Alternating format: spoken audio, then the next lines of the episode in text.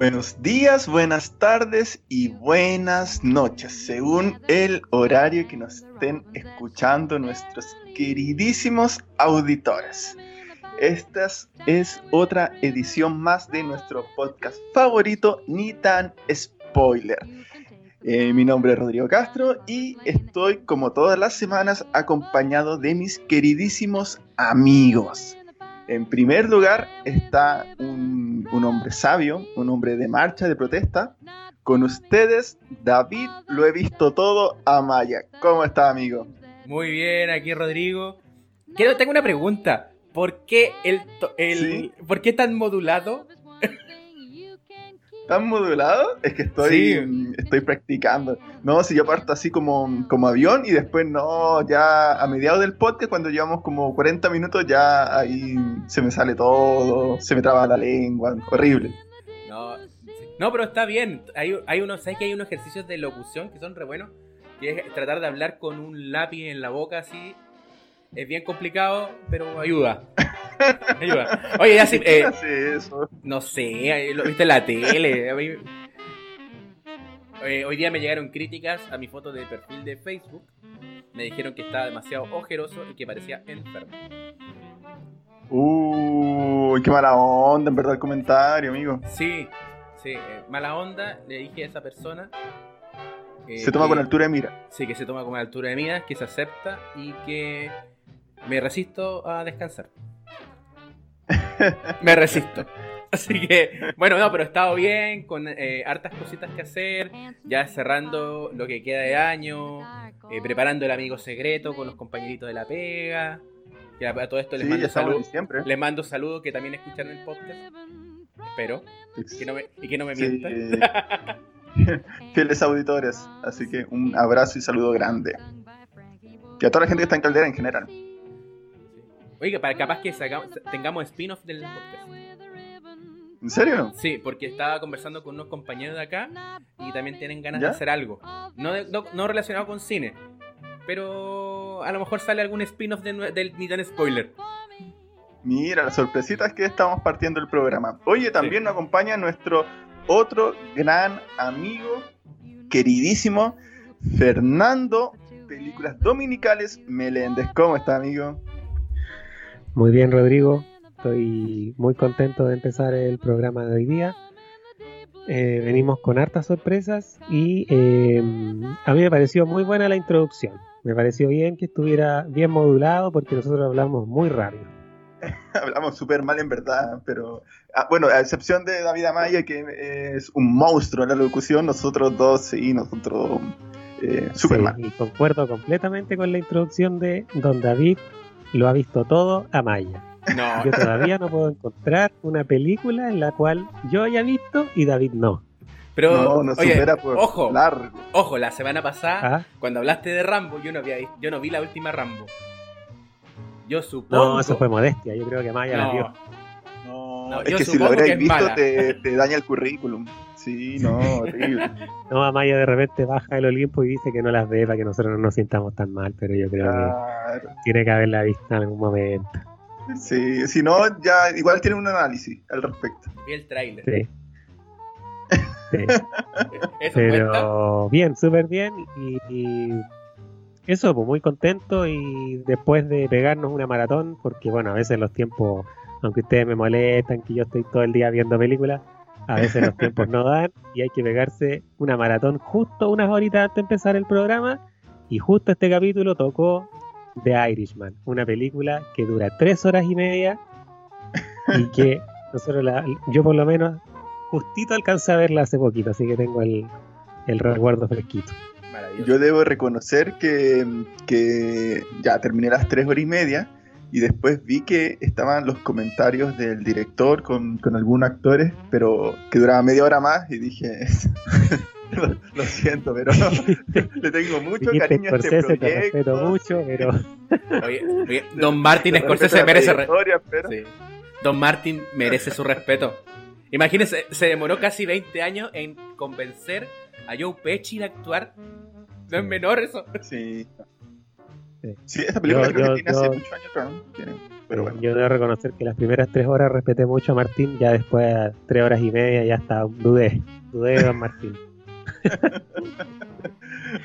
Oiga, amigo, y bueno, hablando de, de eso, de, de los tiempos, eh, ¿habrá visto esta semana alguna alguna peliculita, algo que nos recomiende para esta semana, para este domingo?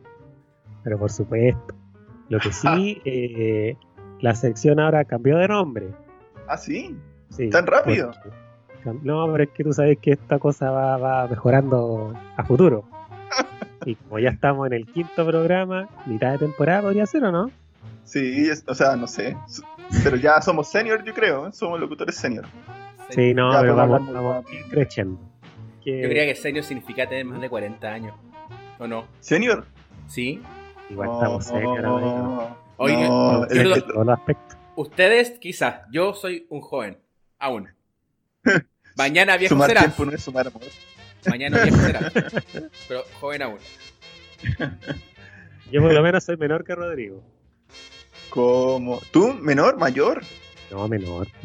No, pues yo nací 21 días después. Pero si tú eres del 4 de febrero, yo soy del 25 de febrero, soy 21 días menor. Ah, chuta, entonces yo soy el mayor de los tres. Sí. Sí, a, a Maya es del julio. De ¿O no, junio. amigo? De junio. No es Sí, junio. Sí, De pues yo, era, junio, yo era- yo era el más, yo era el más chico de la generación. Sí, sí, sí. Amaya el más pequeño. ¿Y tú? Soy el más viejo de los tres. Sí, entonces yo soy más senior. Sí. Y se te nota, ¿eh? Claro que No, sí. no, mentira, mentira. Mentira. Sí, de hecho, una infidencia, Fernando usa guatero para hacer este programa. Está con, una- con un chal. Con un chal. y pantuflas. Así. Y pantuflas. Una chalacico. Claro, unas pantuflas de Rambo. Y unos anteojos a mitad de nariz, así como Claro. que están le- casi por caer. que están casi porque justamente. En honor a, a nuestros auditores que siempre partimos hablando de un tema y terminamos en otro, vamos a continuar con la sección. Eh, ¿Cómo se llama? decía, ahora se llama, es que ya no sé si sean películas para ver un domingo en la tarde, pues ahora son mejor estrenos en DVD. Ah, Sí, son las últimas películas que salieron en Blu-ray, en DVD, en descarga. Obviamente nosotros no avalamos las descargas eh, piratas, pero eh, están disponibles para comprarlas, en Apple, en lo que sea. Manso datito. Ah, Esperemos que no se promueva, promulgue el TPP-11 porque si no estaremos en problemas. bueno, para empezar, eh, sí, pues esta semana hay tres peliculitas. Eh, la primera de ellas eh, se llama Ad Astra, que es Hacia las Estrellas. ¿Ya? Es la última película que de Brad Pitt, donde trabaja con Tommy Lee Jones y es sobre. Consiste en que Brad Pitt hace el personaje de Roy McBride, que es eh, momentáneamente como abandonado por su padre. Y es una película que está ambientada como en un futuro, por decirlo de alguna forma, lejano, en la cual los viajes a la Luna son súper comunes, los viajes a Marte y el hombre ya está llegando a Neptuno. Entonces, el padre de Brad Pitt va en bu- va, eh, tiene una misión que va a Neptuno en busca de vida extraterrestre.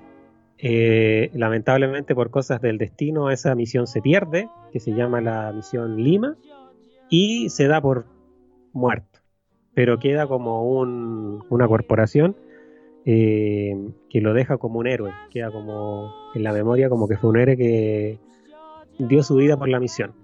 El tema es que después le, le comunican a este caso Brad Pitt, el que hace el papel de Roy McBride, que es como un ingeniero, que su padre podría estar vivo. Entonces él parte en busca de, de su padre. Eh, la verdad es que eh, me hizo acordar estas películas como Interestelar, Gravity o Misión Rescate. ¿Ya? No sé si la, le suena. Eh, sí. Desgraciadamente. Pero dale, Oye, dale. pero son- Esas películas de Interestelar y Gravity están más abocadas en el hecho de la ciencia ficción. Por ejemplo, ¿Ya? en Gravity vemos que hay eh, fallas en las naves. eh, se- en el fondo es como entregar que el telespectador en el fondo siente como un estrés porque no sabe lo que va a pasar. Hay, eh, se pierde el oxígeno, cosas así. pero esta película no está basada en ese, como en ese ámbito, a pesar de que tiene pequeños momentos de ciencia ficción, porque por ejemplo en la Luna ya existen eh, piratas que hacen, que te roban, cosas así, por recursos minerales. Eso de ciencia ficción. Sí, pero esos momentos. Y que estaban en Neptuno y esas cosas no era de ciencia ficción. Eh, no, no es de ciencia ficción porque en ese momento en el que va el viaje a Neptuno es como un encuentro entre el padre y el hijo, o sea, era como una, esa, esa es la relación. Porque en el fondo Brad Pitt eh, no ha visto a su padre como en 15 años, pero ellos no tienen una buena relación. Entonces, como que desemboca más en un drama. A mí la verdad me gustó mucho la película, la encontré la encontré muy muy buena y la recomendaría. Si no creo que esté a la altura de, o sea, para mí por ejemplo Gravity o Interestelar como que quedan como en la memoria del, del género del cine de espacio, creo que esta película puede que no, no dé tanto que hablar, pero a pesar de eso me gustó mucho. Ya nos dio una recomendación, amigo. ¿Qué tal la actuación de, de Tommy Lee Jones? Sale Tommy Lee Jones, pero sale muy poquito. Eh, Sí, me pareció una buena, una buena actuación, pero no es una actuación para analizar mucho. ¿Tuvieron que usar cables para mover su cara? bueno, ya vamos a hablar de eso con, con eh, Irishman. Oye, sí, ya, pero. sí, lo dejamos guardadito tema para, para cuando comentemos la película. Sí, la verdad que estas películas del espacio son como. Ahí se trabaja mucho, ocurre mucho silencio, las tomas son siempre de un color, eh, son tomas bien amplias, entonces como que no es tampoco que el telespectador esté todo el tiempo esperándola, es como que es para cierto público, que se da el tiempo de esperarla. Quizás la gente que sea como más rápida, que busque películas de más acción, quizás puede que no le guste mucho. Bueno, la siguiente película eh, se llama Hustlers, que sería como las estafadoras de Wall Street. Ah, eh, vi que estaba, no, no, la he visto. Sé que está. Sí. Eh, bueno, es una película que es eh, un biopic, que es como, como una película de, basada en hechos reales y, basa, y se basa sobre un grupo de strippers que quieren estafar a gente de Wall Street. Entonces lo que hacen es eh, ponerle droga en el, en, el, en el copete, poner licor. Y así hacen que firmen cheques y se empiezan a dar eh, transferencias bancarias entre ellas y ganar dinero. La verdad es que esta película está no está protagonizada, pero es el personaje secundario y sale Jennifer López. Y cuando fue estrenada en el Festival de, Cine de Toronto, los críticos dijeron que, la, que era muy probable que ella fuera nominada a Mejor Actriz en los Oscars. ¿Serio? Por eso que se dio, se dio, estuvo hablando mucho de esta película. Y por eso la vi. Pero la verdad es que con el tiempo, una vez que haya pasado el tiempo, eh, ya se como que se empezó a desmoronar esa, esa nominación. Porque siempre ocurre, no sé, pues, como ya estamos en diciembre, ya están empezando los nombres, a sonar nombres de películas para los Oscars. Y siempre existen como una ronda de preliminares. Yo creo que quizás sonó en esa ronda de preliminares, pero no creo que siga avanzando hacia la recta final. Lo que me pareció que, por lo que en el fondo es como que la película no tiene como mucho sustento, porque estos, estos, estos biopics son como todos muy parecidos. Como partimos, por ejemplo, desde Titanic, cuando salía Rose, abuelita, ya les voy a contar una historia a los investigadores. Como que todas las películas de biopic, no sé si se han dado cuenta, como que todas son iguales. Como que siempre parte, bueno, de hecho, hasta la de Martínez Scorsese parte con un De Niro contando una historia. Sí. Entonces, como que se empieza a ser repetitiva esa estructura. Y aquí pasa lo mismo, solo que el personaje principal, eh, que se llama Dorothy, eh, le cuenta una historia a una periodista, porque está basada en un hecho real. Entonces como que la estructura es muy, como muy, muy, se hace muy básica, ya está visto muchas veces. Y el otro problema es que, claro, eh, lo que yo vi que Jennifer López hace el papel de Ramona de la Vega, pero es como que sigue siendo Jennifer López, como que cuesta mucho salirse de ese personaje. Y en el fondo yo creo que esa es como la meta del, del, ganador del Oscar, porque tiene que sacarse su, su, su, personaje y transmitir una emoción que uno no sepa que, que es el personaje que todos conocemos, sino que está representando a otra persona. Y por eso muchos actores recurren a, a subir mucho de peso, bajar de peso, colocarse prótesis en la cara para que de verdad uno sienta la emoción de otra persona. Pero creo que en esta película no, no, no lo vi. Pero en sí la película no es livianita, pero no, no creo que dé mucho que hablar.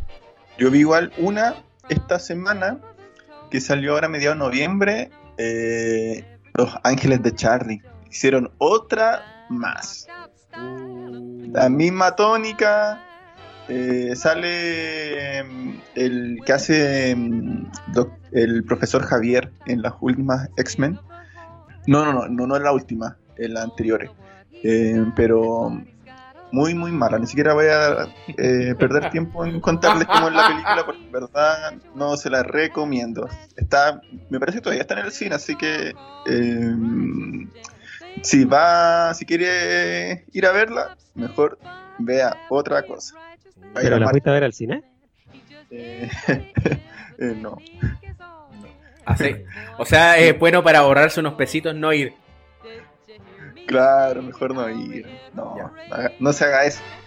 Sí, no, esa película creo que le fue, le fue mal, no, no, no pasó nada. Sí, Y es raro porque la actriz, tributo. creo que ahí sale la actriz de Crepúsculo. Y la actriz de, Ah. de Crepúsculo venía haciendo una carrera como independiente, con películas así que ella quería hacer, de... pero ahora como que se metió de nuevo en el área Hollywood, pero no sé, pues no pasó nada con su película. No, no pasó absolutamente nada. Así que, hoy, ¿usted vieron alguna otra película esta semana? Sí, yo vi la tercera que, bueno, o sea, en el fondo la tercera película de la sección es It 2 que también ya salió esta semana en, para descarga, o sea, para, para compra. Para compra. ¿Cómo? ¿Qué? Pe- Perdón, perdón. Para descarga pagada, pues. Ah, Deberíamos tener un pitito así como cuando se sale un garabato, así como cuando se nos sale eso. Eso lo puedo hacer en pospo. En postproducción, pongamos Sí, vamos a un pitito. Sí, y también aprovechar de darle un, eh, un homenaje a, Don David, quien se encarga de colocar la música de fondo, borrar los silencios, El Borrar DJ, cuando nos quedamos con- sí. Todo. Oye, mira, acaban de arruinar la magia del cine. experto en postproducción. Sí, Acaban de arruinar la experto en todo. Después decir, oye, que hablan de corrido. Mentira, no es así. No es así, no, pedimos doblaje. En verdad, el que está hablando es, eh, no sé, otro. Otra, pers- otra persona. Oye, amigo, yo tenía muchas ganas de ver It 2, todavía no la puedo ver. Eh, ¿Qué tal? ¿Mala o muy Yo fui a mala? ver It 2 al. Yo fui a ver. Yo fui a ver It 2 al cine. Y, pero ya esta semana ya salió en Blu-ray, entonces ya es de- se puede ver tranquilamente en buena calidad. Bueno, igual tenía una tenía como una meta difícil porque recordemos que It 1 fue la película de terror más taquillera en la historia del cine. En el fondo ahora lo que hicieron fue al mismo director darle un presupuesto brutal y le tiraron buenos actores. Sí, la película en sí tiene buenos actores y la idea era en el fondo era superar a la primera en todo, pues en calidad, en guion y todo. Eh, sí, es más, es mucho más larga que la primera película y en el fondo yo creo que si a la persona que le gustó la primera le va a gustar la segunda. A los que no nos gustó la primera, es muy probable que no, no esperemos mucho de la segunda. La primera igual le dieron como un estilo es tipo Stranger Things, ¿o ¿no? Así como de niños. Bueno, en sí la historia es con niños, pero me refiero que más, no sé, esa misma como línea. La segunda, ¿qué tal? Eh, como, como Stranger Things, no te caché. En la primera película, eh, si bien sabemos que son un grupo de niños, pero mm, el, el estilo, la dinámica es muy parecida a, a cuando como uno ve... ochentera, así como ese estilo medio de, Sí, de vestimenta, sí. fotografía, todo ese tipo de Sí, medio ñoños, pero también hay gente como con personajes que se destacan, sí. Yo quiero Sí. decir algo sobre eso. Sí, cuente, cuente amigo. Es al revés, pues si Stranger Things le chorea, pero descaradamente a todo lo que creó. em, ¿Cómo se llama este loquito? El, ¿cómo? el, el ¿Stephen escritor King? Stephen King. Le choreó todo lo que pudo. Y, y le choreó a todo lo que pudo en los 80. Y lo hizo mal. A partir de esa parte. Sí, yo digo como la, la línea, sí, la historia obviamente de, de Stephen King es, es mucho más antes. Oye, eh, pero entonces, ¿no la- ¿usted no la recomienda desde su juicio, amigo? No, sí, sí la recomiendo. Sí, sí, es una película que, que funciona, sí, entretenida y tiene todos los elementos. Por eso te digo, pero depende.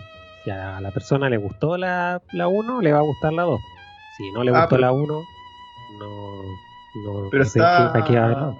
al mismo nivel porque yo siento que It 2 este año pasó eh, casi sin pena ni gloria. La- a diferencia de It 1, que la gente habló mucho de It 1. Sí, como que la It 1 en el fondo entregó algo distinto, un personaje nuevo. La 2 es más de lo mismo. eh, no, no, no hay como, como algo nuevo, como una novedad, sino que es como la misma 1, pero con mucho más presupuesto. Y a ustedes, entre la It antigua y las nuevas It, ¿cuál les gustó más? A mí, yo, voy- yo vi solamente la 1, pero me gustó más la anterior. No, yo no he visto la anterior. ¿No? No. No te pierdes de mucho. ¿Y a usted, amigo, le gustó más la nueva? Eh, mira, yo, yo tampoco vi la IT 2, pero la IT 1 la encontré bastante buena.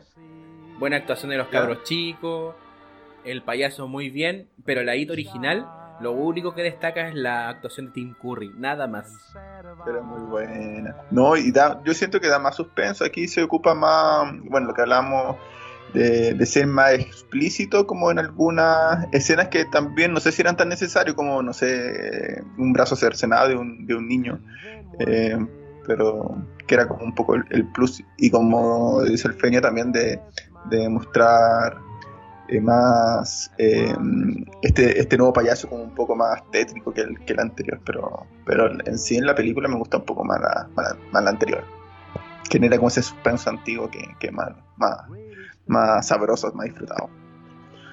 Sí, yo no sé, en realidad yo creo que en- depende, pues si uno la juzga más por miedo, puede que la anterior dé más miedo que esta. No sé si esta de sea como el miedo, yo creo que es más los efectos especiales, por ahí se va, como que te entretiene igual.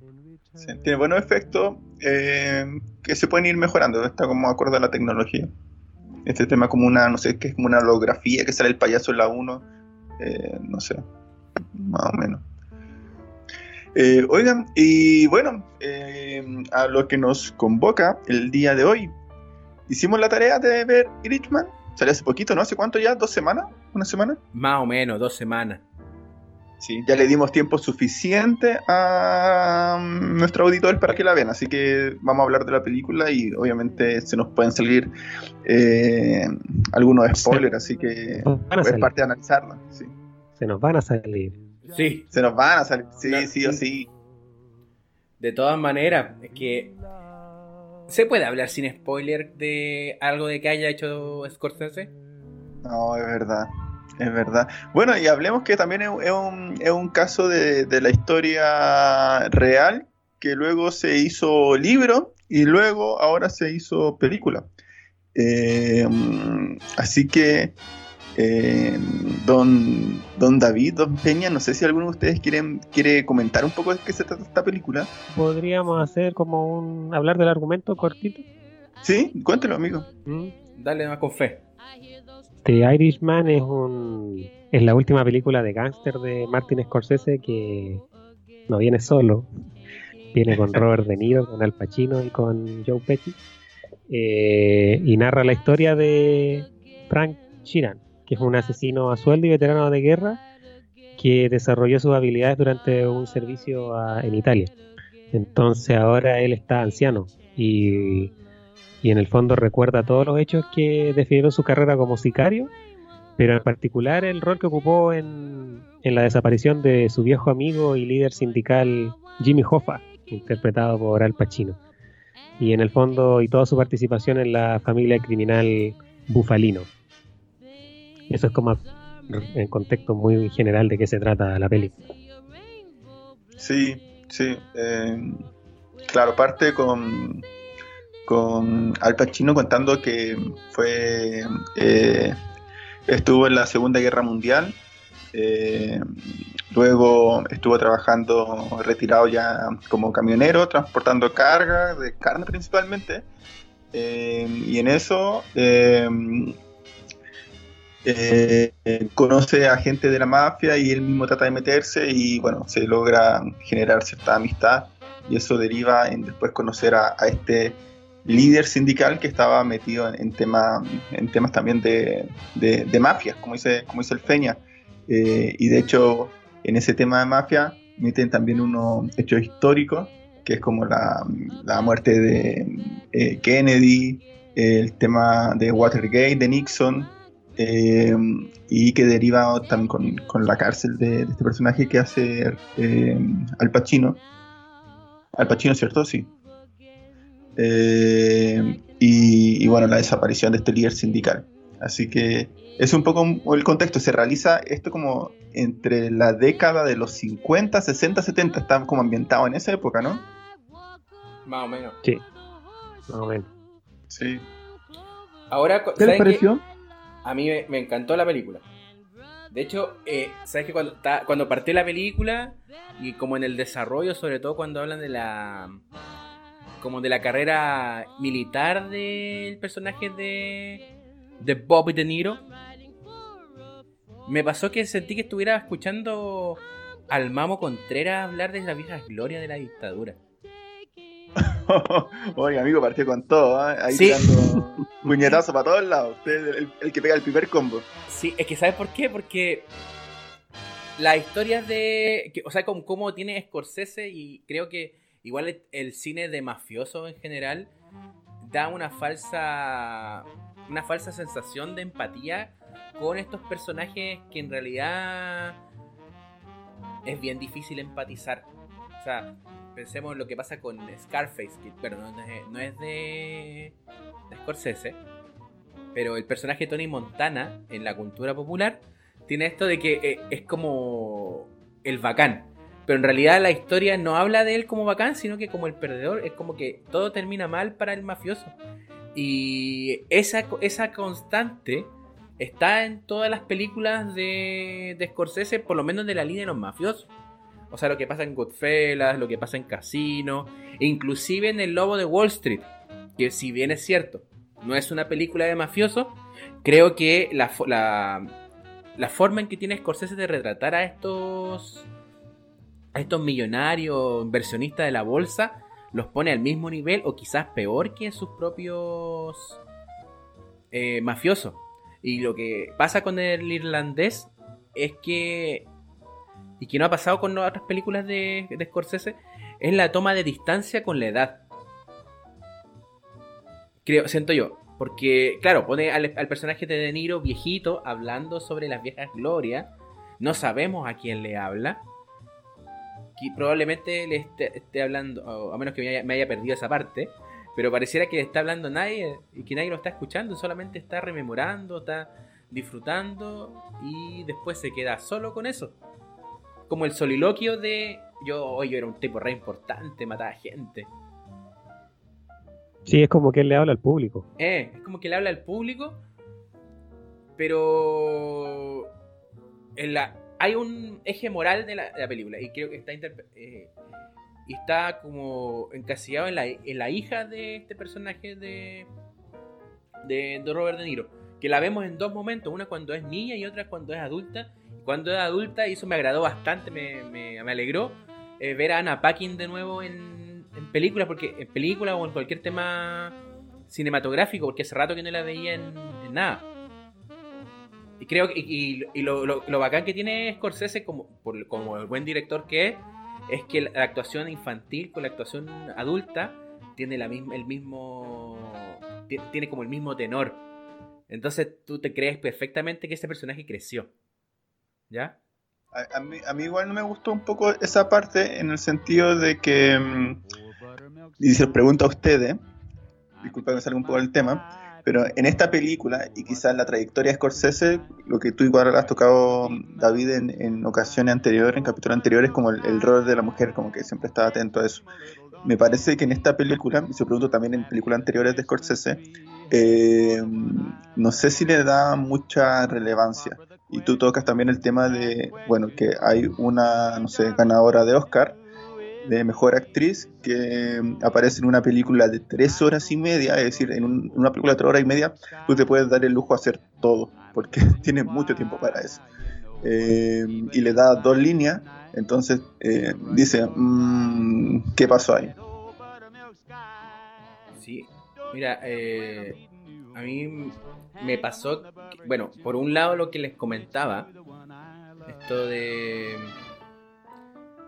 del el tema de las viejas glorias y un poco eh, que la historia, historias de, las historias de Alcorsese de, los mafiosos son gente que busca un lugar en el mundo y que no lo logra.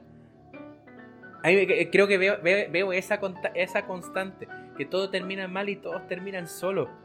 Y en este caso, el solo también tiene que ver con el tiempo. Porque, la, claro, tú ves como parte un De Niro digitalmente modificado, que es una cuestión extrañísima. Rarísimo, que No, quedó muy bien. Yo creo que tenemos que analizar la, la fisonomía de, de, Niro y Joe Pesci, en realidad los tres, ¿eh? Joe Pesci y de... de aquí del de Al Pacino porque en realidad se ven muy extraño y me agrada sí que Scorsese haya optado por eso aun cuando se vea extraño porque le da le ponen intensidad y a su vez en la actuación tú te compras los cambios de edad porque claro tenía, tenía unos, unos actores tremendos o sea Al Pacino en esta película se manda, pero pedazo de actuación cuando interpretando a Jimmy Hoffa. Claro, nosotros los chilenos no tenemos.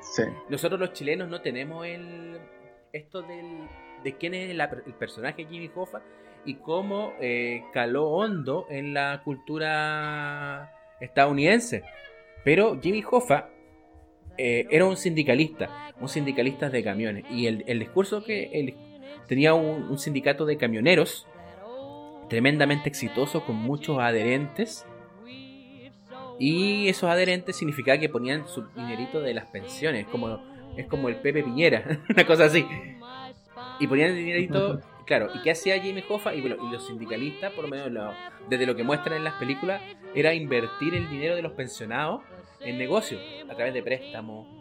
Eh, y van mostrando cómo, cómo se involucran también con las mafias. Y cómo al final podías estar en un cargo muy alto o tener mucha notoriedad, pero tú no eres el que manda. Manda otro y ese otro es invisible. Un poco de las redes de poder y de corrupción que, que traspasan las historias de gángster. Al final los gángsters son un peón dentro de estas grandes de, esta maraña grande de gente turbia y ellos creen que son bacanes, pero son el peón del ajedrez. No son un caballo, no son un alfil, no son la reina ni el rey, son peones dentro de todo. Eh, sí, a mí me concuerdo con varias cosas que, tú comentas, David. Eh, primero, con el tema del tiempo. Eh, en tema así como de argumento, sí, yo creo que un poco el tema que, que toca la película de que, mm, bueno, el, el, tiempo, independiente de cuál es tu, tu situación, condición, si eres rico, pobre, si, en verdad tu pensión es de 100 lucas o de, de, 20 millones, eh, la vejez dura igual. Eh, y eso también dice con, con, el grado de, en verdad de, de índice de, de, suicidio de la gente superior a 80 años, que eh, como te digo, en base independiente de la condición, incluso si está acompañado o no está acompañado, eh, sigue siendo duro igual. Y algo que en verdad ninguno puede escapar, es como transversal. Eh, y, es dura, yo creo que ese es un poco lo que quiere mostrar esta película, así lo, lo, difícil, lo complejo que es llegar a viejo. Claro, y esta película tiene, tiene igual tengo entendido que un presupuesto eh, súper grande, porque mm, si bien uno no, no lo nota bien, eh, tuvieron que ambientar la película en tres décadas, los 50, 60, 70, que eso significa que cambian los vestuarios, cambian la apariencia, cambian los vehículos, cambian las calles. Entonces, claro, tuvo que haber una inversión importante y entre eso hubo una inversión también de, tecnología. Hablemos de esta nueva tecnología que está ocupando Hollywood, que es la posibilidad de rejuvenecer a las personas de manera digital. Es algo que está partiendo. Pero como está partiendo, todavía hay mucho, muchas cosas por mejorar, como estas películas que, que uno veía que los actores o los superhéroes, los, los digitalizaban por completo, como las primeras Spider-Man que salieron con este estilo, eh, que uno claramente, a pesar que uno valoraba la tecnología y lo bien que quedó, se daba claramente cuenta que, no era real. Y en este caso, eh, a los actores que lo, le modifican las caras, en el caso de, mm, no sé si al Pacino o Robert De Niro, que le, que le resaltan el color de los ojos, claramente uno nota la diferencia y es como, que también te saca un poco de, de, la película. Así que yo creo que igual es un tema como, como algunos detalles como a mejorar. Eh, si bien son actorazos, eh, no sé, creo que por ahí el tema de la edad igual le jugó un poquito en contra. No, no, se refiere como por ejemplo a la capacidad actoral, sino a, a, que con los años la, la capacidad motriz igual va, perdiendo cierta no sé, cierto registro, llamémoslo así, cierta disponibilidad. Por ejemplo, eh, una de las escenas como al comienzo de la hija que se queda pasmada viendo a, su papá mm, golpear a esta persona de la tienda, ¿se acuerdan de ese, de ese momento? ¿Cómo olvidarlo? Sí. ¿Cómo olvidarlo, cierto? Entonces, ahí yo creo que fue una caída como un poco de Scorsese, que, que muestra como este plano abierto de, del papá pegándole a, a, este dueño de la tienda, eh, pero claro, eh, a pesar que uno le veía la cara como joven, eh, se movía como, como viejito en realidad, entonces como que en verdad uno, uno mm, te sacaba un poco de la película y uno decía, bueno, eh, ¿por qué lo hicieron así? Porque en verdad eh, Scorsese puede ocupar, no sé, otro plano, otro movimiento de cámara que hiciera pasar eso, esos elementos como más, no sé, para no, no se notara tanto. Entonces yo creo que ahí vinieron algunos puntos, unos puntitos medios bajos y también sumado al tema que comentaba que que creo que también en el rol de la mujer eh, no, no, se muestra no se muestra mucho. O sea las pocas imágenes que de diálogo que se muestran eh, básicamente hablan sobre sus maridos.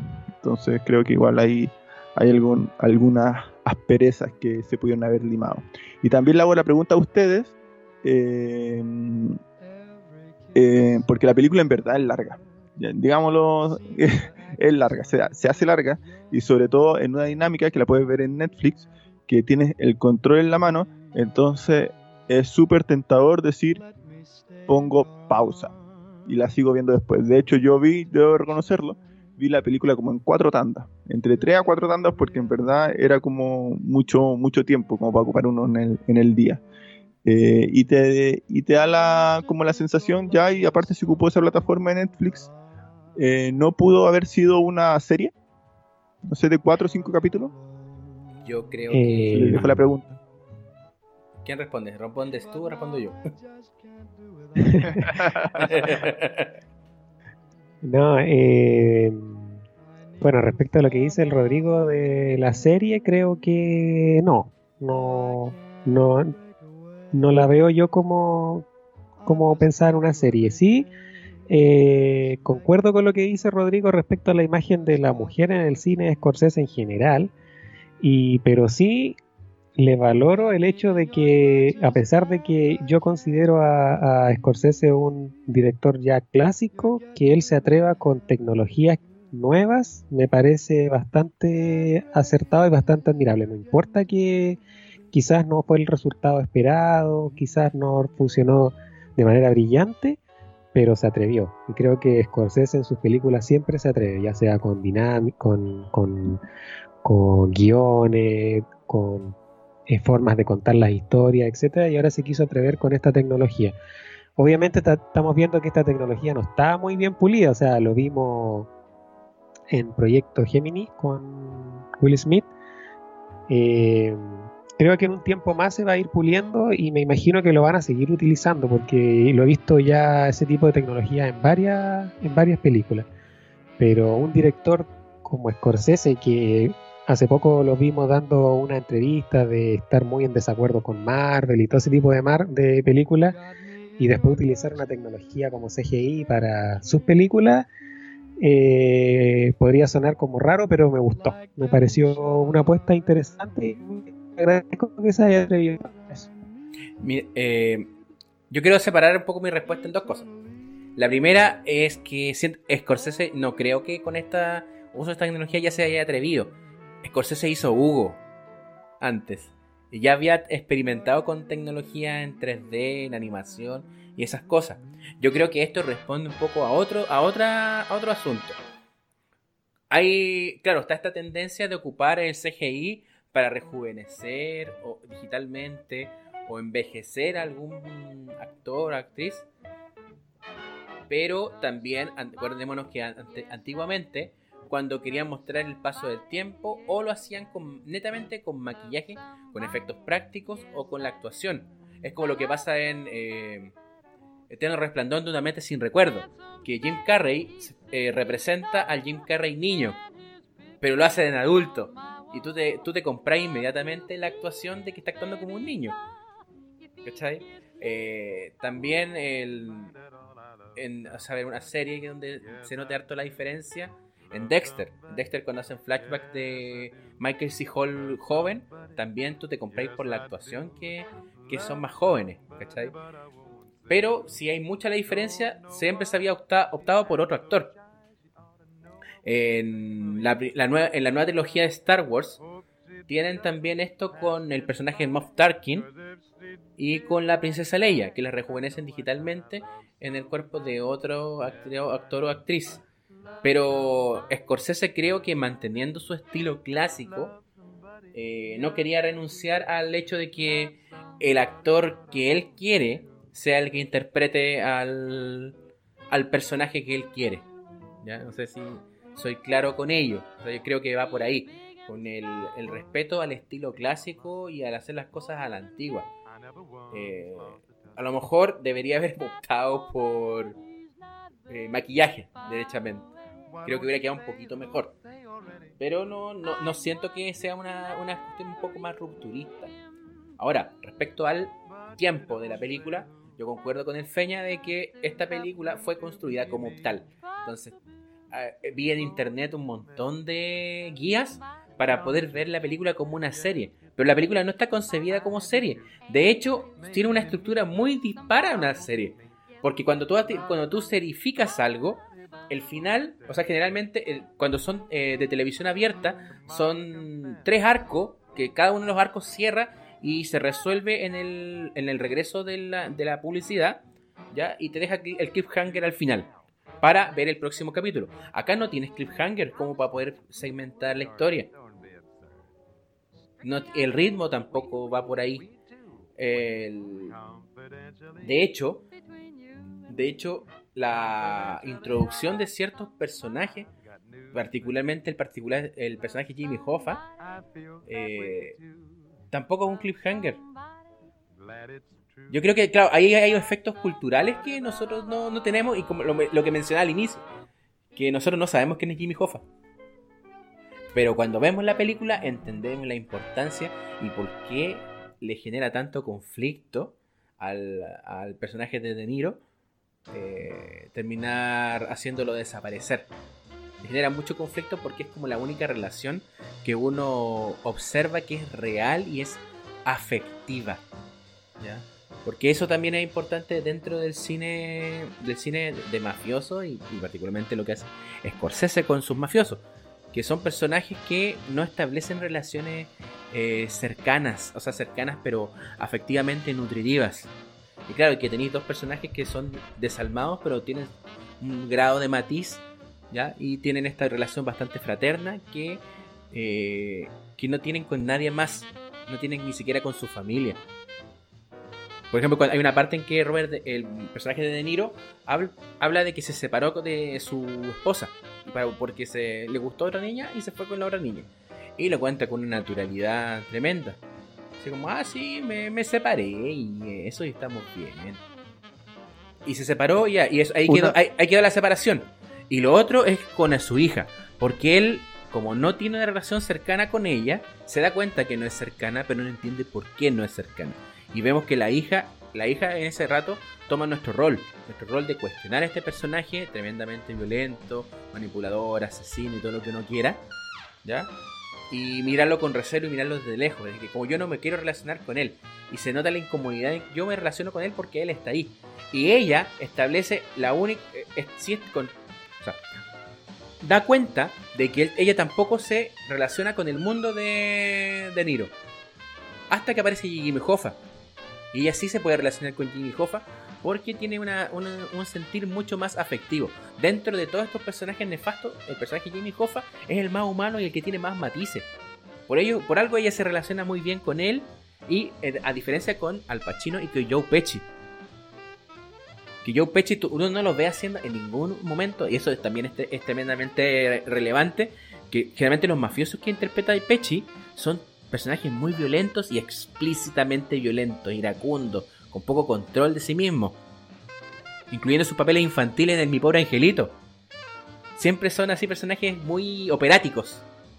¿Ya? Y acá tiene un personaje tremendamente contenido y ahí uno cacha el rango que tiene el, eh, chatito. Y en la misma entrevista que tú escuchas de Pechi dice, eh, yo no quería volver porque no le gusta representar eso porque claro, pues, lo, eh, lo, ve a sus propios personajes los quiere tanto que lo hace muy despreciable.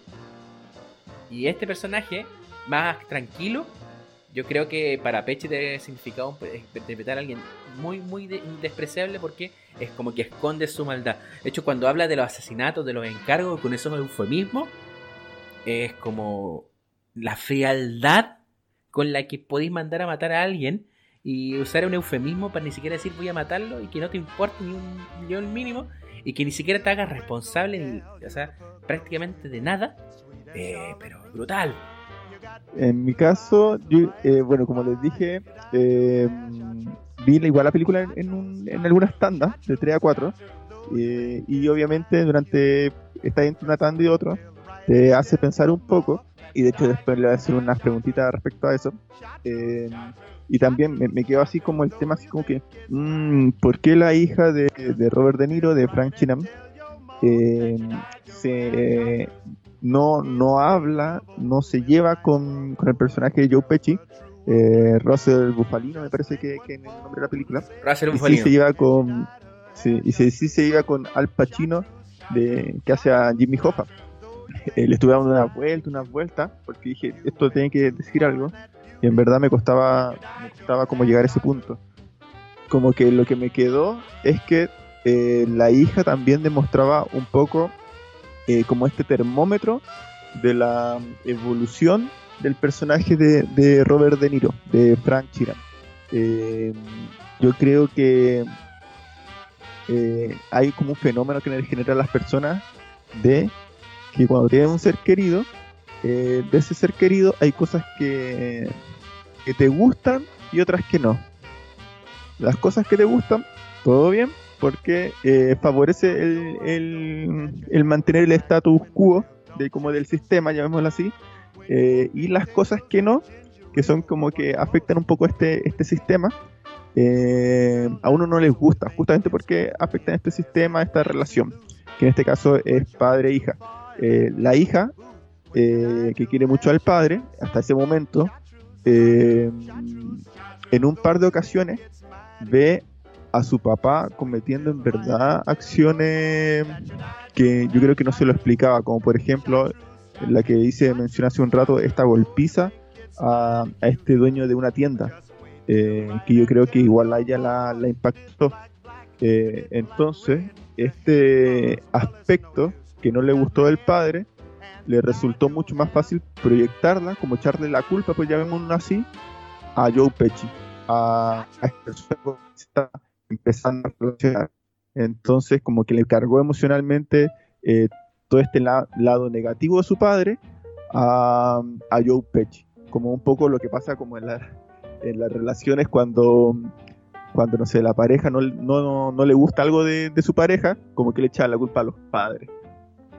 Entonces yo creo que, claro, la, hija en verdad eh, cumple en la película, bueno, dijimos que la película es un caso de la vida real y que la hija existió, entonces no, no fue creada como para eso, pero en, la función que cumple en la película es de marcar eh, un termómetro de la evolución del personaje de Robert De Niro. Yo creo que e, eso muestra, o sea, eh, al principio no se lleva no se iba bien con el personaje de Pechi, justamente porque eh, negaba esta parte del padre y le echaba como la culpa a, a. Pero ya cuando sale el personaje Al Pacino, eh, el vínculo se establece porque yo creo que ya tenía asumido que el papá efectivamente tenía esta parte buena y esta parte mala, que vemos que cuando ya está grande ya, ya tiene más que asumido, o sea, hizo que hubo un quiebre en la relación. Yo creo que esa es un poco la funcionalidad eh, que al menos a mí me dejó con, con el tema de la hija.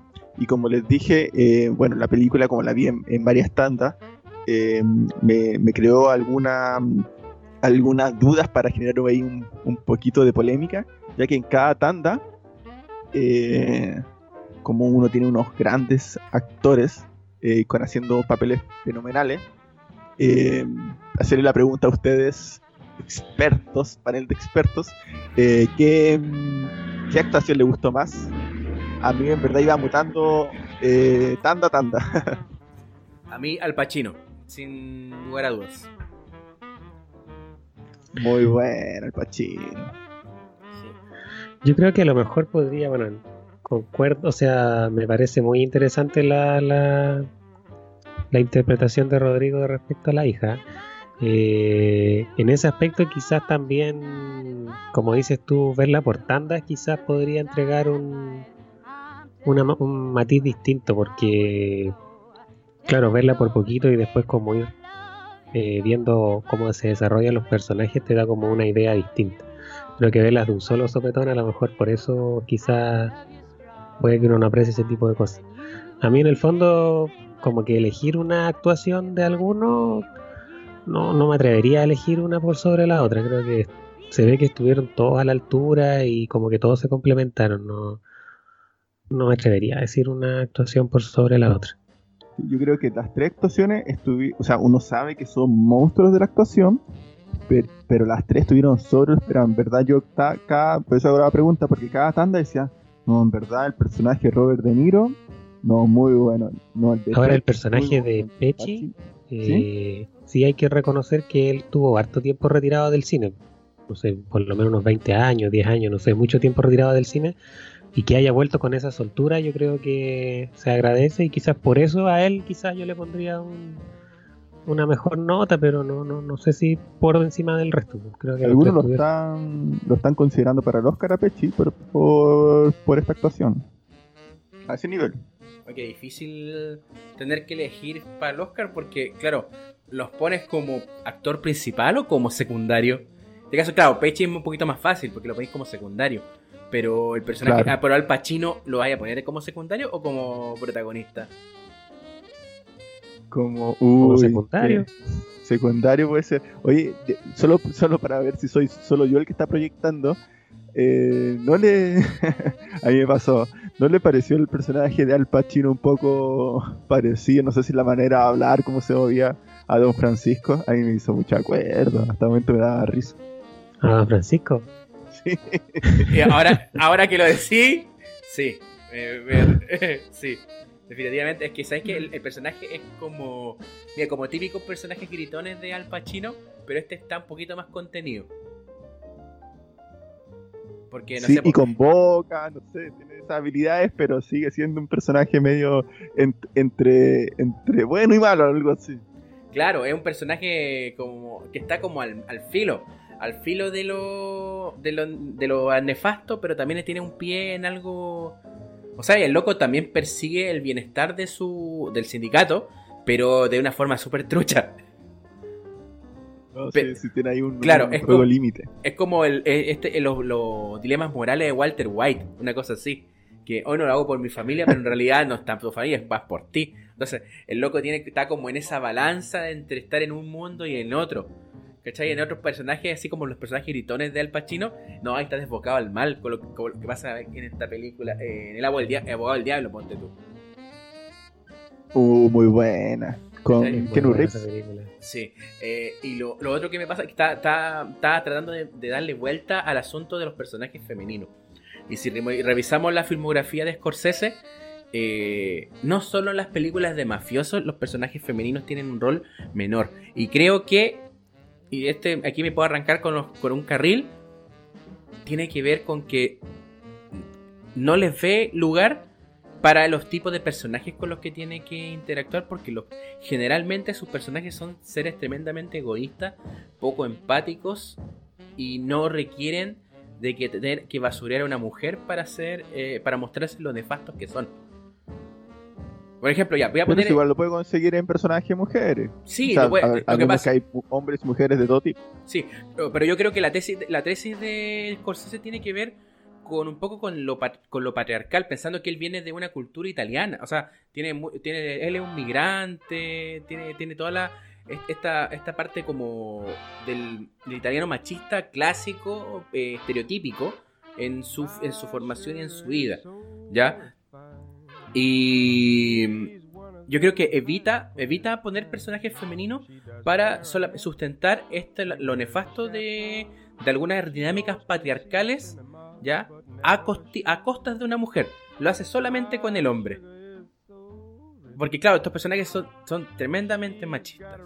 Estos personajes tienden a ser tremendamente egocéntricos. Tienen que, tienden que ser tremendamente inseguros, egoístas y solamente muestra esa, eso, lo nefasto de ellos consigo mismo.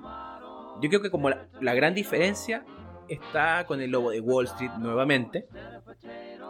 Porque ahí, claro, ahí te hace el contraste con la, el personaje de la Margot Robbie. Que también el Margot Robbie está brutal en esa película. Muy bien, muy bien. Y que es un personaje que un poco genera contrapuntos con el personaje de DiCaprio pero hasta por ahí nomás, porque al final nosotros nos, quedamos con lo, lo nefasto, lo tarado, lo desagradable, egoísta que es Jordan Belfort. Ahora bien, eso es por un lado. Y por el lado de la, de la fe. Porque Scorsese tiene una trilogía de la fe también. Porque también tiene un, busca un, un, viaje espiritual. Y tiene, son tres películas que componen la trilogía de la fe de Scorsese que es La Última Tentación de Cristo, que es un cuento aparte que también podríamos comentar un poquito acá, eh, Kung Lung y Silencio, que es la película anterior a, a The Irishman. En cada una de estas películas pone personajes muy conflictuados consigo mismo, varones todos, ¿ya? Y que también de alguna manera eh, se enfrentan a su propio ego, por ejemplo, el personaje de Jesús en, el, en la última tentación. Estoy seguro que la gente que buscó la censura de la película nunca la vio, porque la película es tremendamente católica.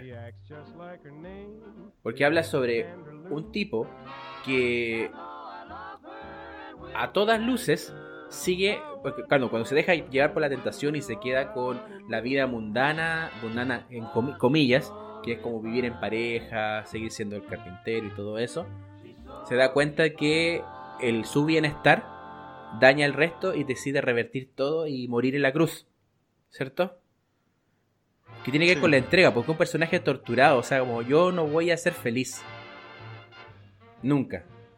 Yo tengo una misión y mi misión es morir. En silencio, los tres, los tres curas que salen ahí tienen que renunciar eh, a socialmente hablar de su propia fe. Y de hecho, hay una, escena en que el personaje de Andrew Garfield, ¿ya? Eh, se enfrenta al emperador. Y el emperador le dice, tú, el problema de, ustedes es porque ustedes quieren ser iguales que Dios. Y ustedes no son iguales a Dios, ustedes no son mártires. Eso es puro ego. Entonces me pasa lo mismo que les mencionaba antes de que para poder conflictuar y para poder mostrar este ego enmascarado de las figuras masculinas no requiere eh, no requiere contraponerlo a una mujer que es lo que normalmente se haría en otro tipo de filmes en otros filmes para poder mostrar a este tipo a estos personajes conflictuados que se creen superiores a las mujeres. Necesitáis eh, basurar a la mujer acá no. Acá no. Él lo hace solitos sin sin darse eso. No sé a lo mejor eh, estoy puro hablando payasadas, pero a mí me da esa sensación con el cine de, Scorsese, que las evita específicamente porque... A mí... Por eso. A mí en verdad me da la impresión de que...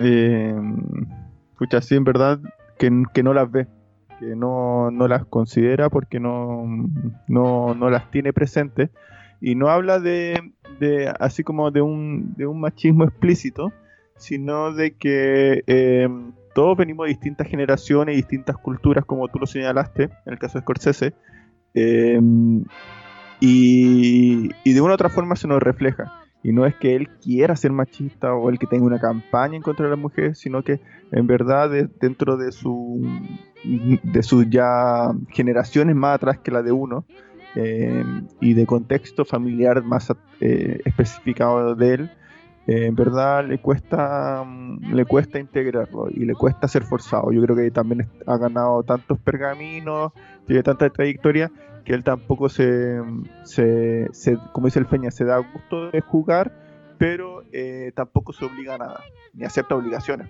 a esta altura. Eh, yo creo que le cuesta verlo, y, por lo mismo le cuesta incluirlo, y si le cuesta incluirlo o lo ve forzado, en verdad no lo hace. No es como un machismo eh, como así como, como chaqueta amarilla, pero sí es un machismo como que todos cargamos a cierto nivel, porque estamos en una sociedad que va evolucionando. ¿Sabes que yo, insisto, no veo como eh, machista el que no ponga a las mujeres, sino que todo lo contrario. Sino que prescinde la mujer porque pone el patriarcado en esencia masculina. ¿Ya? No lo hace interactuar con la mujer, sino que en cómo es el estado puro del patriarcado cuando está el hombre solo. Y creo que la clave para entender eso, de nuevo puedo ver un carril, eh, está en el personaje de Ana Paquin, o sea, la, la, hija de Robert De Niro cuando adulta, que ahí es interpretada por Ana Paquin en el rechazo del, padre. Porque, y el rechazo del padre tan silente y tan piolita. Pero es tan fuerte que cala profundo en el. En, Frank, que es interpretado por Robert De Niro. Y, y, te lo remata con esta cuestión de ver las fotos. Cuando está hablando, está en el asilo del personaje de De Niro, conversando con una enfermera.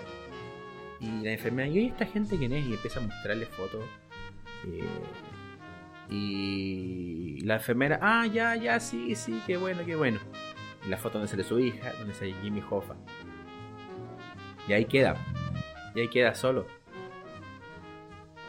Oigan amigos, eh, una otra pregunta para polémica de las que me queda más como en el tintero. Eh, que ya que estamos hablando de, Scorsese y las películas que ha hecho, para ustedes, ¿cuál es su película favorita, preferida, no sé, de, de Martin Scorsese, que sabemos que tiene una amplia trayectoria y de muchos éxitos, muchos aciertos. Oh, qué difícil. Qué difícil. Eh, la, más, la favorita de Scorsese. Sí, pues. Eh, hay, hay, que mojarse el potito de vez en cuando. Yo tengo mi favorita. La voy a partir yo mientras ustedes la, la piensan en mi caso, no sé si él es eh, la mejor efectivamente de Scorsese en cuanto a, mm, historia y, un montón de temas que nosotros nos gusta analizar, pero, pero prefería la que te gusta más. Y, en verdad para mí es Lo Infiltrado, debo reconocerla, me, encanta esa película, eh, tiene un excelente elenco, eh, nuevamente, puro actorazos eh, y una película que parte muy bien eh, y su desarrollo se mantiene arriba. Es como esas canciones que parten así con un guitarrazo y hasta que termina la canción eh, es buena. En verdad me gusta mucho y siento que es muy entretenida. Hay bastante crítica, hay también bastante tema de visibilizar las instituciones eh, y de, no sé si normalizar, pero eh, reflejar que, no sé, las mafias, que es un tema que le encanta a Scorsese, no, no, no existe mucha diferencia en verdad cómo se manejan las instituciones que llamemos son las más serias o las reguladoras. me encantan las actuaciones que, que se presentan. no, me, me gusta mucho la música también, que es algo que, que Scorsese maneja muy bien las bandas sonoras, muy muy buenas, eh, el guion muy muy bueno, eh, muy muy rápida, muy dinámica, a mí me, gusta mucho. Sé que genera polémica porque en verdad eh, las competidoras son, son excelentes películas, pero, pero es mi favorita, es la que me quedo yo, es la que, la que me mojo el podito. Eh, Sí, yo la verdad es que no he visto todas las películas de Scorsese, me faltan muchas, muchas, muchas por ver. Eh, Pero de las que viste. De las que, vi. sí, vi, amigo. vi el, el aviador, vi Los Infiltrados, el lobo. de Wall Street, vi Silencio, eh, La Isla Siniestra y creo que esa con esa última me quedo, con La Isla Siniestra. Eh, básicamente me como que me, me descompudo, o sea, como que me descompaginó, no sé, como que me tomó por sorpresa. Eh, estas películas que tienen un final inesperado, como que creo que se abusó también en el cine mucho tiempo de ese tipo de películas y uno en el fondo ya sabía que la película iba por ese lado y en ese cuando vi esa película me, me, me, sorprendió. Me gustó mucho las actuaciones, todo. Creo que yo me quedaría principalmente con esa. No sé, David. Ya, yo me quedo. bueno, mi, mi, respuesta la tenía, la tengo clara hace rato, pero estaba procesando en cómo, cómo deberarla. Y creo que es Silencio. Silencio es mi película favorita de, de Scorsese. ¿Por qué? Sí, amigo. Sí.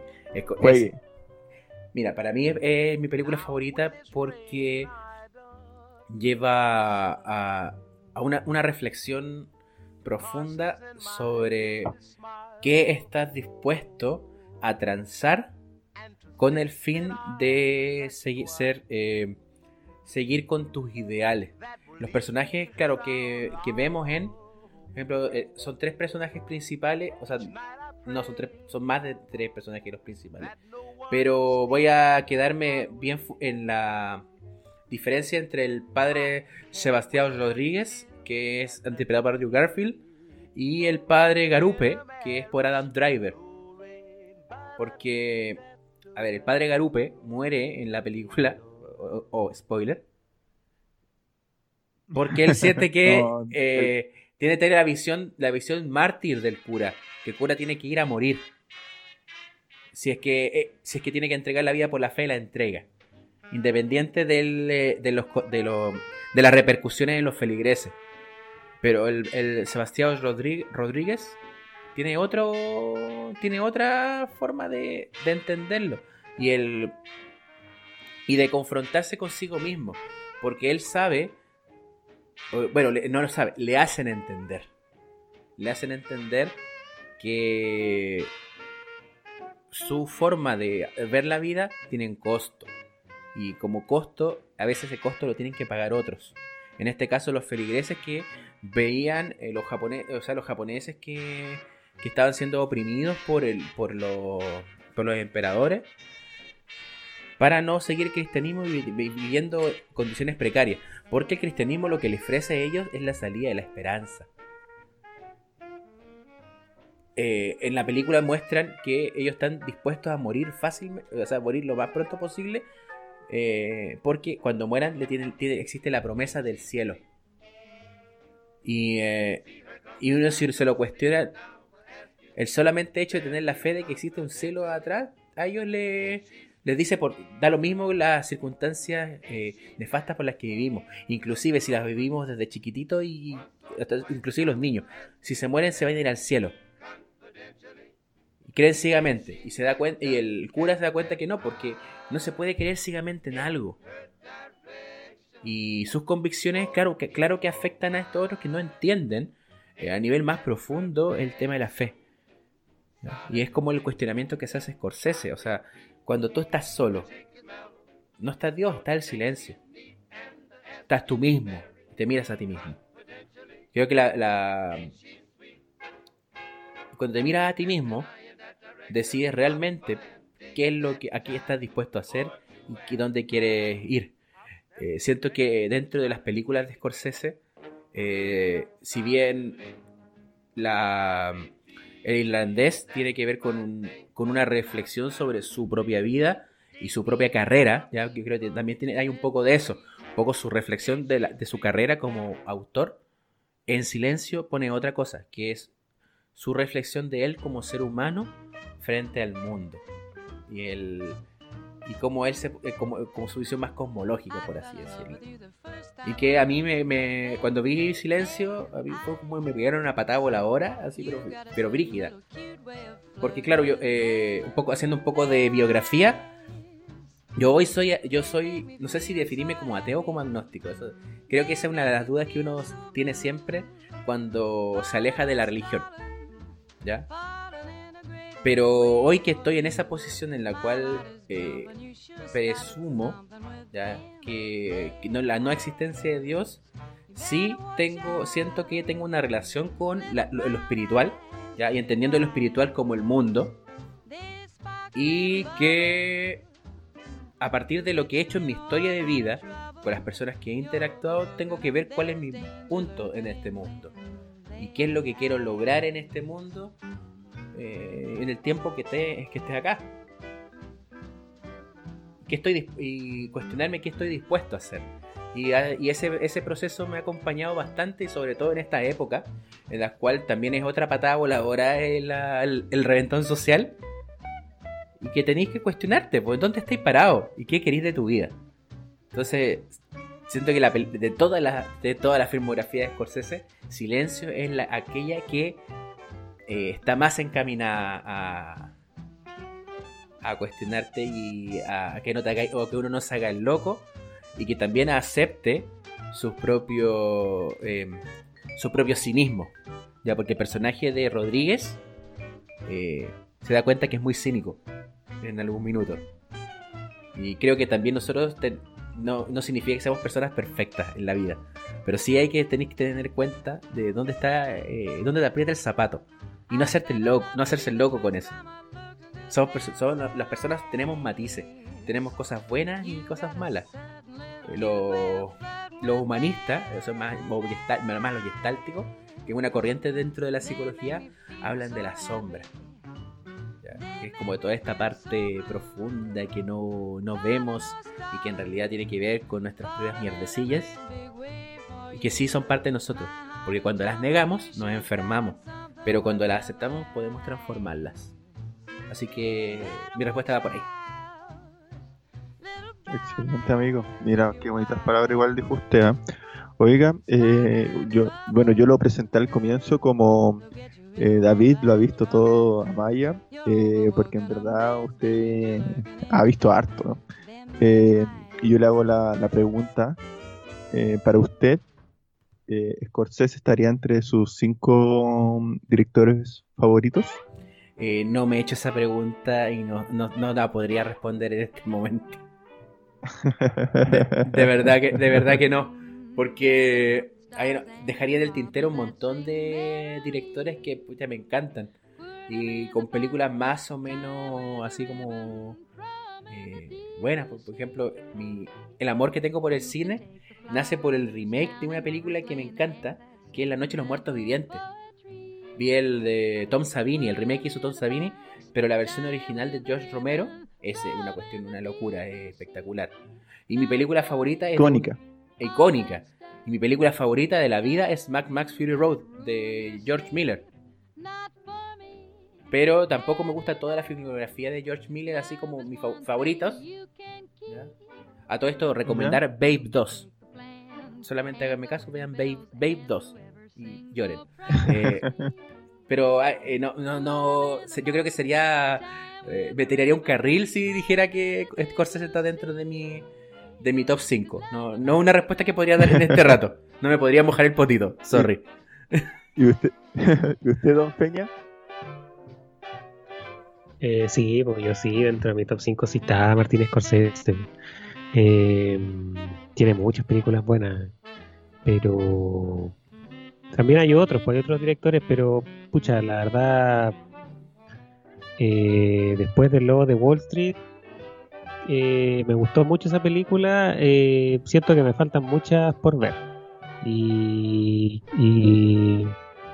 sobre, sobre, todo para atrás. Creo que la, la filmografía más antigua no, no la he visto completa de Scorsese como para decir eh, si uno al momento, sí, pues yo creo que es uno de los que más me ha gustado.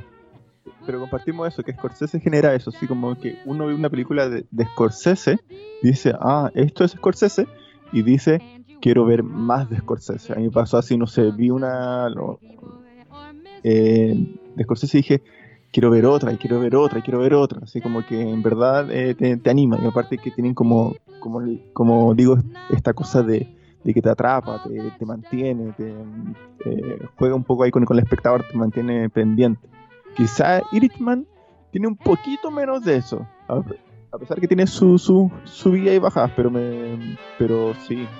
Eh, yo creo que Scorsese tiene como esta cosa así como que al estilo Bielsa, así como que eh, jugar rápido y ordenado no son cosas opuestas, sino que eh, pueden ir de la mano.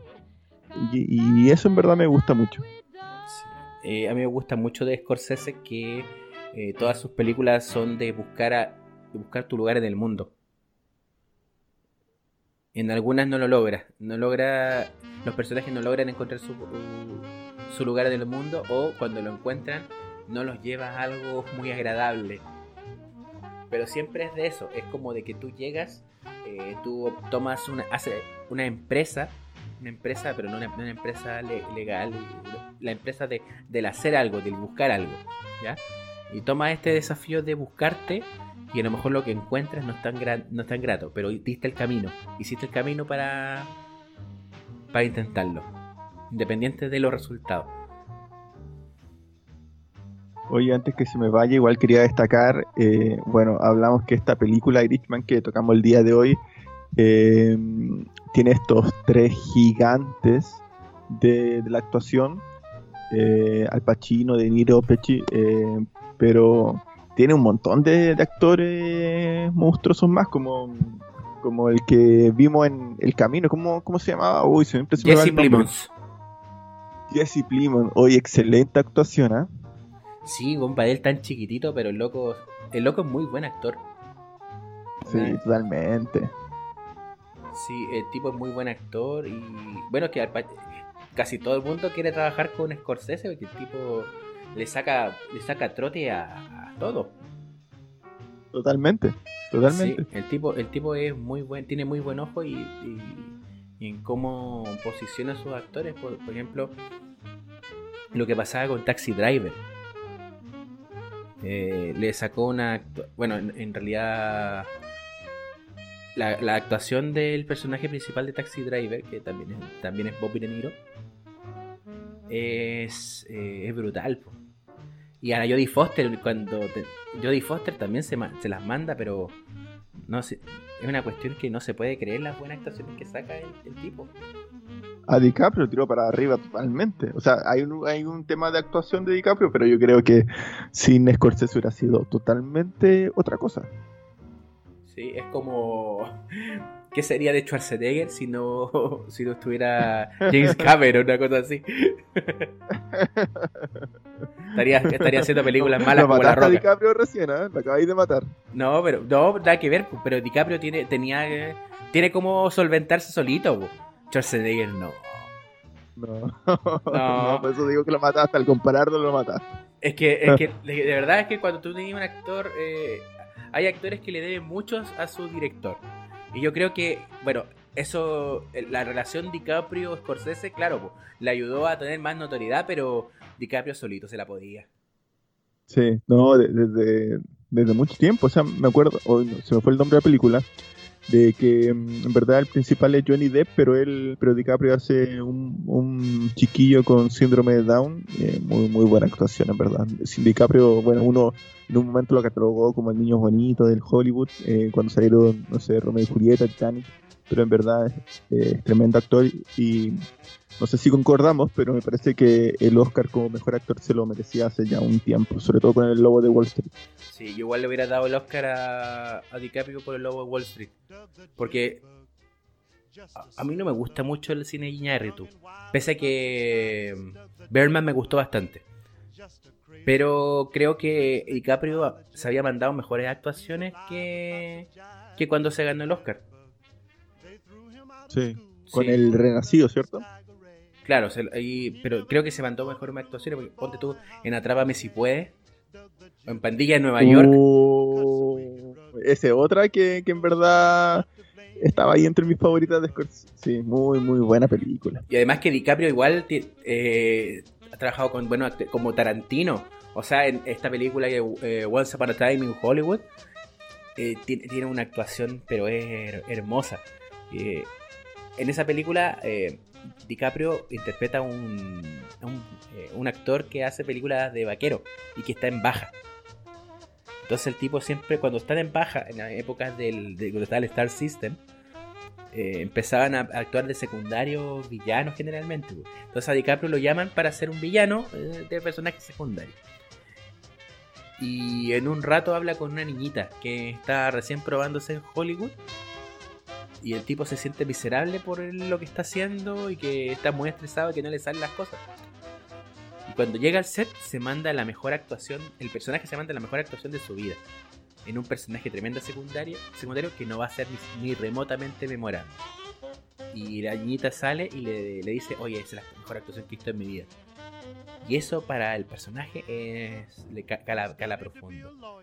Y lo hace, le hace entender y reentender como el amor que tiene por el cine.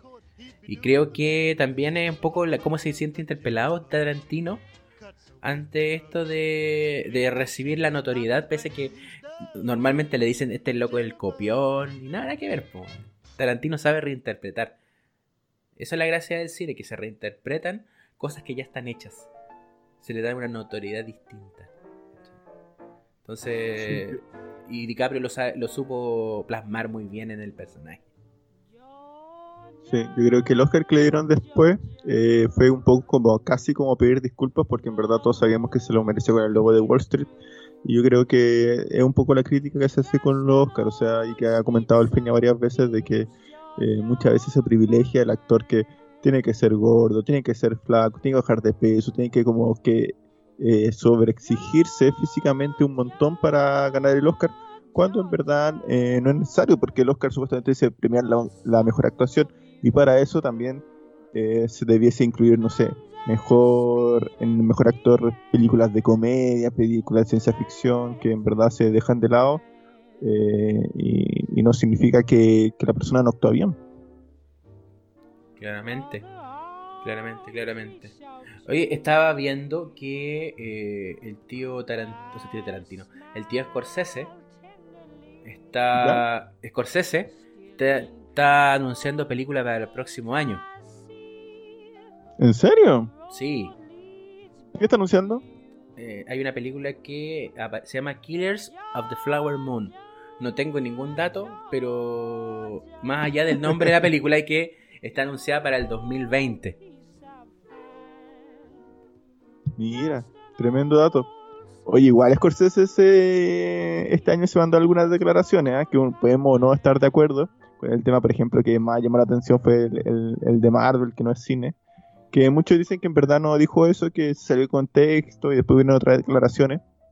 Eh, pero, pero bueno, ahí está Martin Scorsese siempre eh, pendiente, o mejor dicho, la gente ya con la trayectoria que tiene está pendiente de él.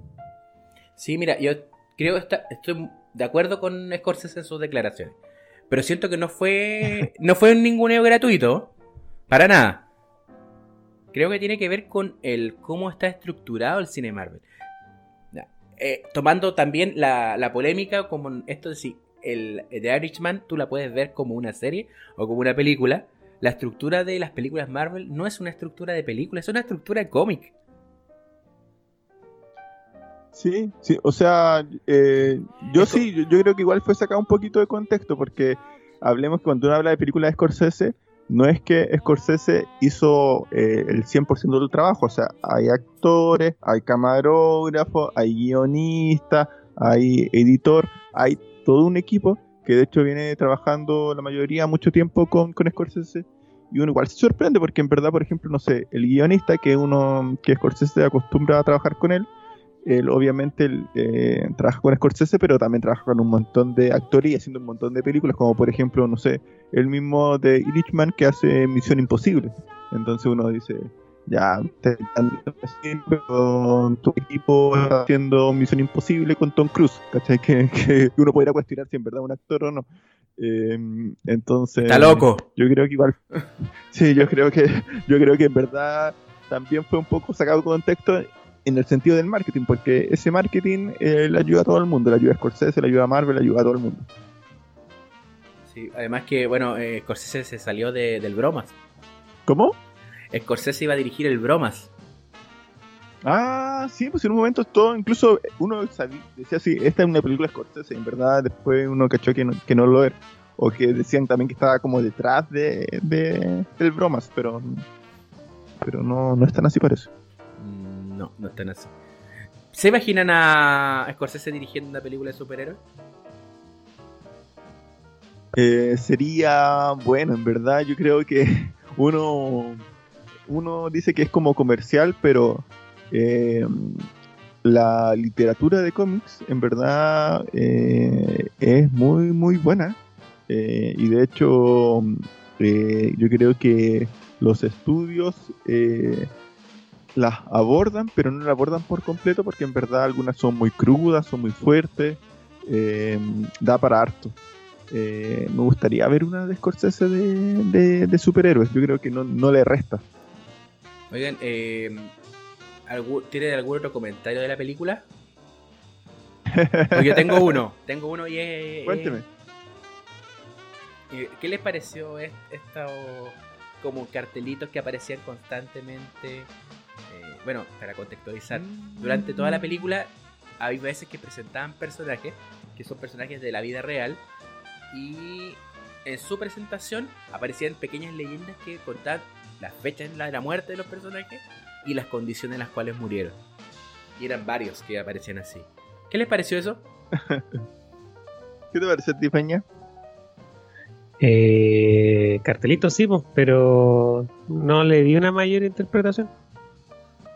Yo lo encontré súper entretenido. O sea, me refiero que le dio como un toco de, de como casi humor negro eh, a la película. Así como que te llamaba un poco la atención. Así como que, ah, tu persona terminó eso. En verdad, yo creo que fue un, no sé, fue un condimento entretenido. Te levantaba un poco la película. Yo lo vi como una, un recuerdo constante de que esta historia va a terminar mal. Y todos los que aparecen aquí van a terminar mal. Inclusive si tú no lo ves. sí, sí, es verdad. Como que todo, eh, sí, como que ese dicho, todos los caminos llegan a Roma.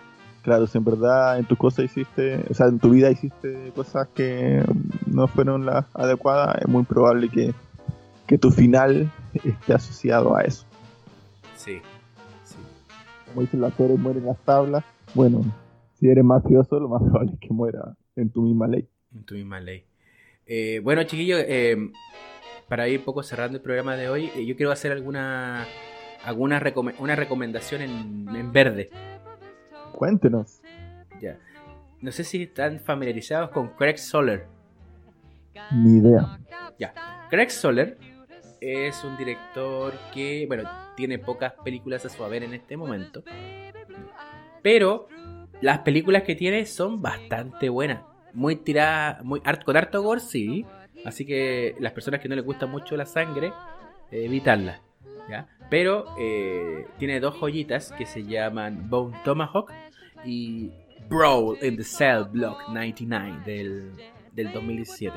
Y el año pasado sacó una película que no la he visto y recién me enteré hace poquito que existe, que se llama Drag Across Concrete. O sea, como, eh, como atravesar a, a través del concreto, una cosa así sería la traducción. Y no la he visto y le tengo todas las ganas de la vida. Así que eh, pu- puede que en algún programa más adelante podamos hablar de, de esta película. Ojalá que sea buena, yo creo que sí. Así, en, en verde. Por eso que la, es recomendación en verde. ¿Ya? Y que también contarles que eh, para el próximo capítulo nos vamos a... ¿Ya? Sí, pues, para el próximo capítulo vamos a hablar sobre algunas películas relacionadas con, con- más conspira- de conspiraciones y de... de lo turbio en realidad, que es el reporte y la lavandería.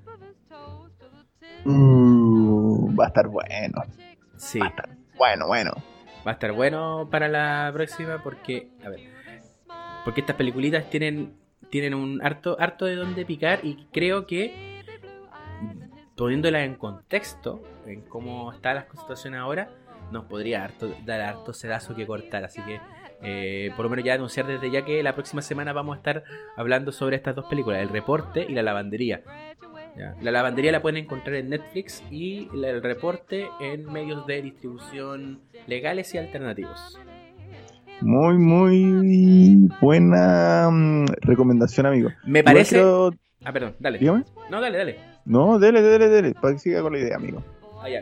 Lo que pasa es que no estoy seguro, pero parece que está en Amazon Prime la lavandería. déjenme verificarlo de inmediato. Mientras tanto podrían rellenar. Yo quiero hacer una. Yo creo que bueno despedirse con algunas recomendaciones. Yo quiero hacer una, una recomendación con. Bueno, estamos viendo todo el tema del estallido social, no hemos dejado de estar pendientes en eso, para que no piensen que estamos conectados. Eh, de hecho, esta semana eh, hubo el tema de, de, esta protesta grande de, las mujeres por el tema de la igualdad de derechos en el Estadio Nacional, las afueras. Eh, y si bien no está relacionado tanto con, con ese tema, eh, sí tiene que ver con el tema de, de los estallidos sociales, los cambios sociales. Yo quiero dejar para esta semana eh, una tareita, una recomendación, que vean una película que no es nueva, en verdad del 2009, eh, es de Tom Hanks, protagonizada, y se llama Milk. Milk es una película eh, basada en un hecho real, que es de, como el primer concejal eh, homosexual electo en Estados Unidos, o al menos declarado. Eh, y ahí se muestra como una persona que en verdad no, no estaba, si bien tenía una postura, estaba muy, muy interesada en asumir un cargo de política, se va empoderando y no ve la evolución de tanto del personaje como a nivel de liderazgo y de la gente, cómo responde las masas para apoyar justamente este movimiento social en San Francisco eh, de, generar esta como elección para apoyar a una persona que iba a eh, eh, apoyar y liderar el, tema de, mejorar las políticas de igualdad de, género, sobre todo en el tema de, de la homosexualidad. Entonces es una tremenda película, en verdad, véanla en su momento tuvo eh, varias premiaciones y, muchas victorias a nivel de Oscar, ganó varios Oscars. Eh, y también como asociado un poco a, lo que hablamos de Scorsese, que tuvo un gran elenco, esta película también tuvo tremendo elenco. Hablamos que la protagonizó Sean Penn y también estuvo acompañado de James Franco, Josh Brolin, eh, no sé cómo se pronuncia mucho, Emil, que es la persona que hizo Into the Wild, Diego Luna, el mexicano, y bueno, eh, un montón de, actores más que en verdad eh, hicieron esta película que es tremenda. Así que si tienen ese tiempito y están con este tema de los movimientos sociales, eh, aprovechen de verlo porque en verdad es muy muy buena. Esa es mi recomendación para esta semanita. ¿Usted, don Peña, tiene alguna recomendación para esta semanita? para la próxima semanita, no, pues ya hice las recomendaciones al principio. Bueno chicos, ahora sí, eh, palabras al cierre. Hoy yo quiero, bueno, agradecer a todos los los chiquillos, los eh, em, oyentes que llegaron hasta, hasta el final del programa. Eh, sabemos que se hace un poquito largo, pero, pero bueno, lo hacemos con harto cariño y agradecemos la escucha. Eh, y bueno, eh, em, que tengan una feliz eh, semana. Dentro de lo posible, sabemos que la cosa está un poco compleja, pero bueno, hay que seguir en, en, la lucha, hay que seguir también funcionando, hay que seguir en varias cosas. Así que que tengan una feliz, feliz semana y agradecerle a usted, amigo, en verdad, estar compartiendo este espacio. Fernando. sí, igual lo mismo, por agradecer a los que nos escucharon eh, esperamos que les hayan gustado los análisis y lo esperamos para el próximo capítulo. Yo igual eh, quiero agradecerle a todas las personas que llegan a este punto. Agradecemos mucho la, eh, el feedback. Ya nos gustaría que también en nuestras redes sociales, tanto en Facebook, Instagram o Twitter, nos manden mensajes, conversemos porque esto lo hacemos con harto cariño. No, no somos expertos en cine, Pero sí que no, nos gusta bastante y es bonito compartir con gente que tiene una afición parecida. Eh, para escucharnos, nos pueden encontrar tanto en Spotify como Spreaker, YouTube o Apple Podcast como Ni tan Spoiler. Así que eso ha sido este quinto, ya quinto capítulo. Eh, uh. Nos escuchamos la próxima semana para hablar sobre el reporte y la lavandería. Ah, y un llamado súper importante a la gente. Por favor, no sean amarillos. Eso. es importante en la vida no ser amarillo, no presentarse como de una forma y después traicionar a la gente que los elige. Eso. Así que hasta pronto. Adeus. Usted partió y terminó tirando combo, ¿eh? Hay ¿Ah? que decirlo. No, sí, pues. Usted partió y terminó tirando combo. No hay tiempos para el amarillismo, compañero. ya, ya no, muchachos. Nos escuchamos. Un abrazo grande. Chao. Chao, chao. Chao.